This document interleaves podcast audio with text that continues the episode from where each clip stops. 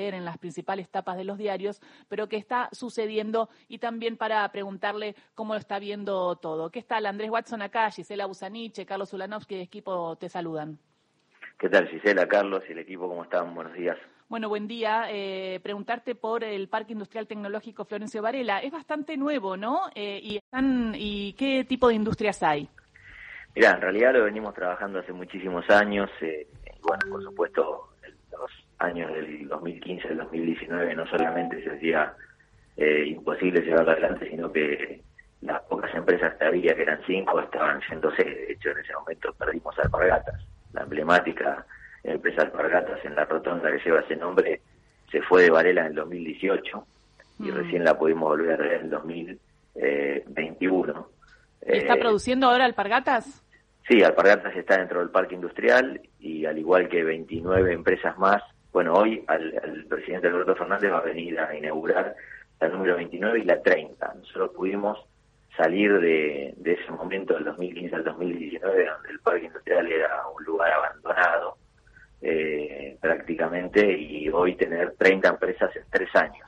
Se han generado más de 3.000 puestos de trabajo genuino en el sector privado, y vos ves el parque industrial y bueno, no solamente la etapa 1 del parque está completa, sino que también la etapa 2 ya ha vendido muchísimos lotes y hay mucho movimiento de suelo, construcción de empresas y a medida que se van instalando no solamente traen la gente, es decir, que ya está constituida en otros distritos, sino que también toman gente de nuestra bolsa de empleo de Florencio Varela, así que eso para nosotros es un disparador muy importante.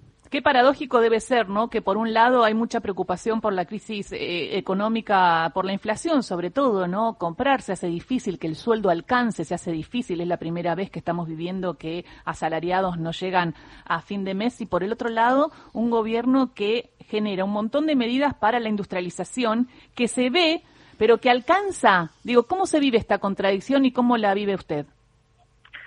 Mira, como bien decís, es, un poco raro, pero porque vemos a la vez que se van generando puestos de empleo y que a la vez, bueno, el sueldo eh, se, cuesta llegar a fin de mes. Entonces, eh, yo creo que con las medidas económicas que está tomando Sergio Massa, eh, creo que vamos a, poder salir adelante. De hecho, este mes ha bajado unos unos puntos de inflación y, bueno, él ha propuesto que para el año que viene va a seguir bajando, así que me parece que trabajando en ese sentido, haciendo bajar eh, por ahí los aumentos de, precios de medidos, con los controles y demás, eh, podemos lograr ese objetivo, porque realmente eh, el empleo se va generando, y bueno, falta solucionar esa problemática que, tenemos todos, que es la inflación, que bueno, por supuesto viene a consecuencia de la deuda más grande de la historia de Argentina y que responsablemente asumió un gobierno neoliberal y que lo peor de todo es que no sabemos dónde está la plata, porque en dos años y medio, tres años,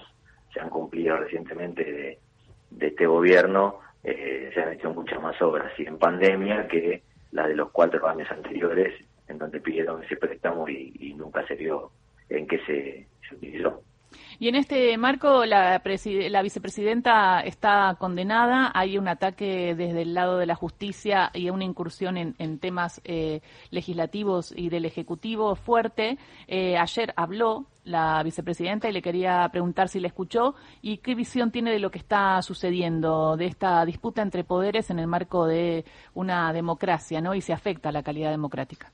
Sí, por supuesto que la escuché, la vi, porque estuve en el lugar, eh, acompañé eh, a la vicepresidenta, al gobernador y, a Jorge Ferraresi, que es un compañero y un gran intendente y que inauguró un polideportivo espectacular. ¿Está lindo el polideportivo? Hermoso, hermoso, la verdad, eh, excelente, como, como todos los que hace Jorge en Avellaneda, la verdad que eh, una, una muy buena calidad, con una cúpula movible, bueno, la verdad espectacular. Y, en un barrio de trabajadores y trabajadoras donde más se necesita, ¿no? Porque nosotros necesitamos contener a nuestros niños desde, la más corta edad posible, eh, no solamente en la educación formal, sino también en, tareas extracurriculares o educación no formal que, que lo contenga y que haga que, puedan tener objetivos en su vida y que, no caigan presos de todas las problemáticas sociales que hay como, como el avance de la droga. ¿no? Pero bueno, volviendo a tu pregunta, eh, la verdad que la vi muy bien, eh, la vi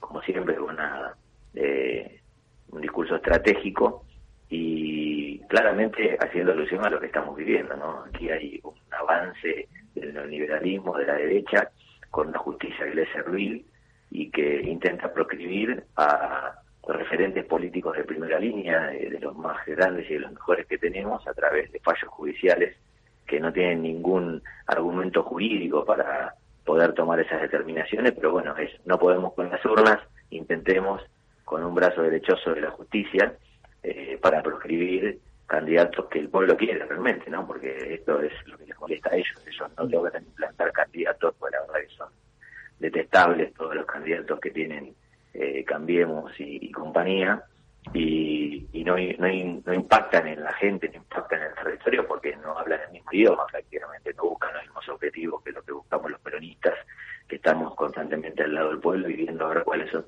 sus necesidades y tratando de proyectar las soluciones y ejecutando esas soluciones para esas necesidades. Nosotros hacia la tarde, perdón, hacia la mañana, y lo dijo Axel cuando habló, estuvimos aquí en Varela inaugurando el tercer jardín de esta gestión en un barrio muy humilde, en donde si los chicos no tienen el jardín ahí, un jardín de infantes de primera, si no tienen el jardín ahí, no pueden escolarizarse.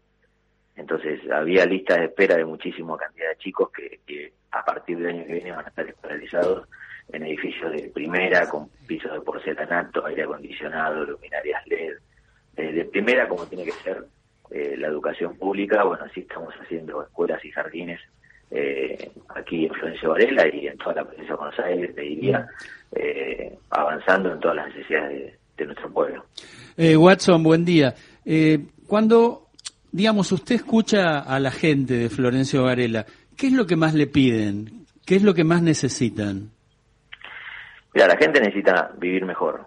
Eh, en principio muchos necesitan trabajo, eh, vivienda, que también estamos trabajando en la construcción de viviendas, eh, y tienen problemas, algunos también vinculados a, la salud. O sea, lo que vos recorres, cuando recorres los barrios siempre ves las mismas problemáticas, que están buscando trabajo, que, que tienen algunos problemas inclusive intramuros, que eso también se genera, vos sabés que el trabajo y la educación son ordenadores mm. dentro de una comunidad, y bueno, eh, nosotros estamos en una carrera contra reloj.